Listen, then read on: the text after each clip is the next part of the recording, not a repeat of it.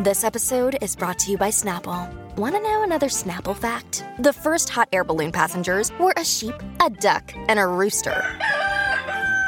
Ridiculous. Check out snapple.com to find ridiculously flavored Snapple near you. Daily Cogito.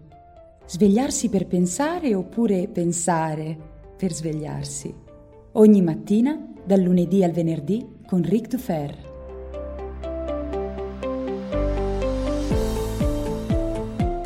E buongiorno, buongiorno a tutti e bentornati. Questo è Daily Cogito e io sono sempre Eric Dufer e oggi siamo a metà della settimana che conclude la prima stagione di questo podcast. Una prima stagione sorprendente, meravigliosa, da cui ho imparato tantissimo, ma vi dico di più, che se voi vi siete arricchiti la metà di quanto io mi sono arricchito grazie a Daily Cogito, e non sto purtroppo parlando in termini monetari, allora vuol dire che ho fatto un lavoro egregio, perciò come direbbe Ari, pat pat a me. Ma da lunedì prossimo si va in pausa, si va in ferie, si stacca perché ne ho bisogno e perché diciamocelo, non credo che vi mancherò poi così tanto, anche voi siete in pausa, in ferie, andate al mare, in montagna, su Nettuno, dov'è che andate in ferie, insomma, e non avete certo bisogno della voce di un filosofo che vi sta nelle orecchie ogni mattina a dirvi come si combatte la zombificazione, eh? Ma ma se siete di quelle persone ossessionate da me, che hanno bisogno della mia voce a tutti i costi e come darvi torto, beh ci sono vari modi. In primo luogo c'è il Patreon, perché io per i miei mecenati manterrò un podcast settimanale per tutta la durata della pausa e basta accedere al Patreon con anche solo 2 dollari al mese per avere accesso esclusivo a quei podcast, oltre a un paio di video in agosto, adesso ancora non so l'argomento, non so quando, ma ci saranno delle delle esclusive. Inoltre ci sono alcuni eventi, soprattutto adesso a fine luglio, in particolare il 21 luglio sarò al Festival di Pop Sofia di Civitanova Marche, il 25 luglio sarò a Gatteo per eh, la rassegna Elsinor in cui terrò Seneca nel traffico e tornerò a Pop Sofia di Civitanova il 26 luglio. Sotto in descrizione ci sono tutti quanti i link per non perdervi questi appuntamenti. Ma adesso non perdiamo ulteriore tempo e veniamo a noi. Scusatemi, ho ancora la voce molto flebile flebile, sono quasi senza voce per il seminario dello scorso weekend, ma spero di riprendermi almeno per l'evento di domenica a Pop Sofia. Oggi vi parlo di una serie tv, ma in realtà non di una serie tv, quanto piuttosto di un concetto a me molto caro, il lusso di porsi la domanda giusta. E qual è la domanda giusta? Beh, ci arriveremo. La serie che voglio prendere ad esempio per questo ragionamento è una bellissima serie tv eh, prodotta da Amazon Prime Video che si intitola Marvelous Mrs. Maisel, la meravigliosa eh, Mrs. Maisel, che è una delle serie più brillanti, intelligenti e divertenti che abbia visto nel 2019. È del 2017 7, sono uscite attualmente mi sembra tre stagioni, me le sono veramente fumate perché sono bellissime. E di cosa parla questa serie? Beh, parla di Midge Maisel, che è una normale ordinaria casalinga, una bellissima ragazza casalinga di fine anni 50 nella New York di quegli anni, che ovviamente ha una vita ordinaria. Il marito Joel è appassionato ma è senza talento per la stand-up comedy e Joel lascia Midge, la lascia per via della segretaria e anche nel tentativo di perseguire il sogno impl- impossibile di diventare un, uno stand-up comedian perché non fa ridere nessuno e copia le battute degli altri. Ora Midge cade nella disperazione, cade nel disordine esistenziale per qualche giorno e quasi per caso Midge intraprende la carriera da comedian. Finisce su un palcoscenico, fa delle battute e si scopre una naturale, una comica naturale, una che non ha neanche bisogno di scriversi le battute, una improvvisatrice ed è divertentissimo, è divertentissimo vedere questa attrice, peraltro bravissima, comica, divertente, eh, fare quelle battute, quegli spettacoli veramente clamorosi, eh, molto meglio di molti stand-up comedian esistenti oggi, e insomma la serie è veramente bellissima e ve la straconsiglio. Ma, ma, ma, al di là dei temi femministi, ottimamente affrontati, è ver- veramente una serie tv che tratta di temi eh, sul sessismo e sul femminismo in modo intelligente. Mi ha fatto venire in mente un'altra serie che parla di femminismo in modo secondo me efficacissimo, ovvero Glow, eh, lo trovate su Netflix. Mm, eh, temi femministi talmente ben raccontati da farmi immedesimare nelle vicende e nelle problematiche delle donne americane newyorkesi di quegli anni. E credo sia questo un po' eh, la forza di una narrazione autenticamente femminista, la capacità di catturare e far immedesimare anche un uomo in quelle tematiche. Ma vabbè, questo è un tema che forse affronteremo nella prossima stagione. Ma al di là di questo, appunto, eh, il punto focale della serie è il seguente. Quando è che sto intraprendendo davvero la mia strada? O meglio, quando è che posso essere certo che la strada intrapresa è quella giusta per me? È una domanda che mi ponete molto spesso perché è un tema che varie volte abbiamo affrontato. Cosa significa trovare la propria strada, essere felici, eh, usare il proprio talento, eh, cosa vuol dire far sì che il proprio lavoro corrisponda alla propria passione e come farlo. È una questione irrisolvibile, complessa, eh, in cui ci vuole anche una gran dose di fortuna però, secondo me, questa stagione, questa, scusatemi, questa serie ci racconta e ci dà un indizio intorno a questa problematica. Quando è che sto intraprendendo la strada giusta? Eh, Mrs. Maisel, Marvelous Mrs. Maisel, è popolata di personaggi che non osano mai porsi quella domanda lì. La domanda sto facendo ciò che è giusto per me? Sto intraprendendo il mio percorso? E non sanno porsela, anzi non hanno il coraggio di porsela, perché non vogliono sentire la risposta. Tutti i personaggi sono presi da immagini della propria vita eh, che non sono autentiche. La madre, per esempio, ogni volta in cui va a letto, e anzi anche Midge all'inizio, ogni volta in cui va a letto, ovviamente dopo il marito, una volta che il marito è addormentato, si alza, va in bagno, si strucca, si disfa l'acconciatura e si mette a letto e si sveglia mezz'ora prima del marito per truccarsi e acconciarsi affinché il marito non veda sua moglie in quello stato, in quello stato naturale.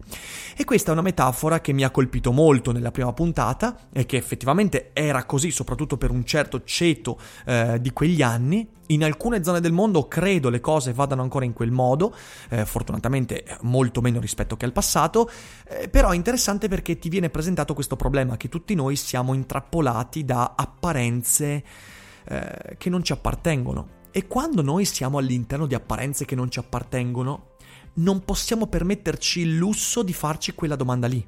Ma è giusto per me quello che sto facendo? Oppure no, oppure ho intrapreso una strada che non mi appartiene. C'è il padre di Midge e il suo mondo imperturbabile. Lui è un professore di matematica ebreo, la cui immagine pubblica è intoccabile e che è convinto che tutto quanto lo circonda sia ormai statico, cioè che la sua vita non possa più cambiare. E ovviamente durante la serie dovrà ricredersi. E quando si ricrederà, si renderà conto che non si è mai posto quella domanda lì. Ma la mia vita mi appartiene o è la vita di qualcun altro? Poi c'è la madre di Midge e le sue vuote apparenze, fra cui appunto l'apparenza di truccarsi e struccarsi nel momento in cui il marito è addormentato. Ma ovviamente tutta la sua vita sociale è immagine di questa finzione, al punto che ad un certo momento, senza neanche forse rendersene conto e costruendosi un'immagine completamente fasulla, senza comunicarlo, senza senza porsi alcun problema, prende e se ne va a Parigi. Perché? Perché vuole ritrovare quell'atmosfera di quando era giovane, di quando si sentiva catturata da, dal fascino di quella città. E si trova a venire rincorsa dal marito, che in quel momento si accorge che la sua vita non è più imperturbabile come pensava. E poi c'è Joel, Joel, l'ex marito di Midge, eh, che non è uno spoiler, eh, lui lascia Midge proprio nella prima puntata, quindi è il presupposto di tutto quanto quello che accade. Joel e la sua mancanza di talento, la sua mancanza di talento e l'attribuire all'essersi sposato con Midge, che in realtà era la moglie modello, la madre modello, la compagna perfetta, il suo raccontarsi la fantasia secondo cui i suoi fallimenti nella stand-up comedy sono dovuti a Midge e ha un lavoro che non gli appartiene, quando in verità la stand-up comedy eh, è un fallimento perché lui non ha talento, ma di nuovo, lui non può porsi la domanda seriamente, ma quello che sto facendo è giusto per me? Questi sono personaggi e molti altri all'interno di questa serie che non possono permettersi il lusso di chiedersi questa è la mia strada? E Marvelous Mrs. Maisel è straordinaria perché ti pone in quel contesto, cioè prova a chiederti tu che mi stai ascoltando, prova a domandarti qual è l'ultimo momento in cui mi sono seriamente chiesto, eh, seriamente, in modo critico, mi sono chiesto ma sto facendo ciò che è giusto per me? O sto facendo qualcosa in cui mi sono trovato intrappolato, in cui mi sono trovato per caso, in cui mi sono invischiato? O qualcosa in cui mi sono convinto di aver scelto questa strada, eccetera, eccetera. Perché Midge inizialmente è come loro, è come suo marito, è come suo padre, come sua madre, quindi è all'interno di una realtà che non le appartiene, ma è talmente circondata di finzioni, di proiezioni, di virtualità e di virtuosismi da non avere né il tempo né l'energia né il coraggio né il bisogno, apparentemente, di porsi quella domanda perché lei è quella cosa lì, lei è la madre, lei è la moglie, lei è la ragazza ebrea, lei è Mrs. Maisel, lei è la figlia del matematico, lei è, è tutte quelle cose lì, è tutte quelle proiezioni. Ma quando tutto si rompe, quando una di quelle proiezioni, cioè Joel, e poi eh, come effetto domino tutto il resto, viene meno, quando quelle proiezioni dimostrano la loro fragilità, quando tutto cade, quando il castello di carte crolla inesorabilmente, quando insomma Midge Maisel per caso nel fallimento della sua vita inizia il percorso di stand-up comedy, da quel momento lei si pone incessantemente quella domanda. In ogni puntata, ad ogni occasione lei si chiede, ma è giusto per me quello che sto facendo? E apparentemente ci sembra che porsi quella domanda sia problematico, anzi sia quasi sbagliato, perché? Perché abbiamo la sensazione che sia una perdita di tempo, perché in fin dei conti come fai a trovare quella risposta? Non saprai mai davvero se quella lì è la tua strada, in fin dei conti tu capisci che quella strada era quella sbagliata solo a posteriori. Ma è proprio porsi la domanda che è invece la caratura di quella libertà. Eccola lì la libertà. La libertà si ha quando posso permettermi di pormi quella domanda. E io vedendo Mrs. Maisel mi sono davvero sentito chiamato in causa perché quando facevo un lavoro che non mi piaceva, che ero all'interno di una vita che non mi apparteneva e mi circondavo di persone che non mi capivano, io quella domanda lì non me la ponevo. E sapete perché non me la ponevo? perché soffrivo quando me la ponevo, perché semplicemente pormi quella domanda significava non voler sentire la risposta. Oggi le cose non stanno così, oggi io quella domanda lì me la pongo ogni giorno perché posso pormela, perché ponendomela non soffro, ma la risposta che trovo, che non è mai quella giusta, ma è sempre un indizio, un barlume, una sfumatura, quella risposta lì mi dà ulteriori indizi per far di meglio domani.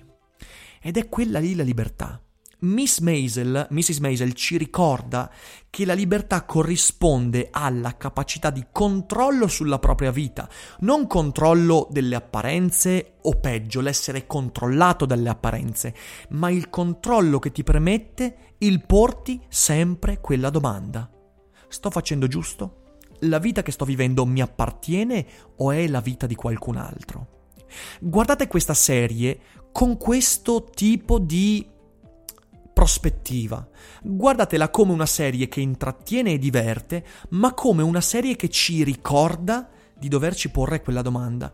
E il campanello d'allarme è che quando io, ponendomi quella domanda, soffro, anche senza aver dato una risposta, e quindi soffrendo non voglio più pormi quella domanda, quello è il momento in cui forse dobbiamo mettere sotto sguardo critico la nostra vita. Non per mandare in vacca tutto, non per cancellare tutto, non per... ma per agire un po' meglio domani nei confronti di quella che è la mia quotidianità. Midge Maisel ci ricorda questo e credo sia una delle cose più importanti a cui possiamo accedere come consapevolezza. Io so che quando smetterò di pormi quella domanda perché avrò paura delle risposte, allora starò sbagliando davvero qualcosa. Finché ogni giorno riesco a pormi quella domanda senza paura e anche cercando delle risposte per quanto parziali, per quanto forse anche sbagliate, finché non avrò paura di pormela, allora starò facendo qualcosa di giusto. Voi avete visto questa serie? Ditemelo con un commento, io aspetto quindi le vostre opinioni e anche sull'argomento di cui, di cui, abbiamo parlato, ovviamente, scatenate le vostre meningi. Io come sempre vi ringrazio per avermi ascoltato, condividete l'episodio, fatelo conoscere ai vostri amici e noi ci risentiamo con il Daily Cogito di domani, speriamo con la voce un po' più presente. Vi abbraccio, buona giornata e non dimenticate che non è tutto noia ciò che pensa.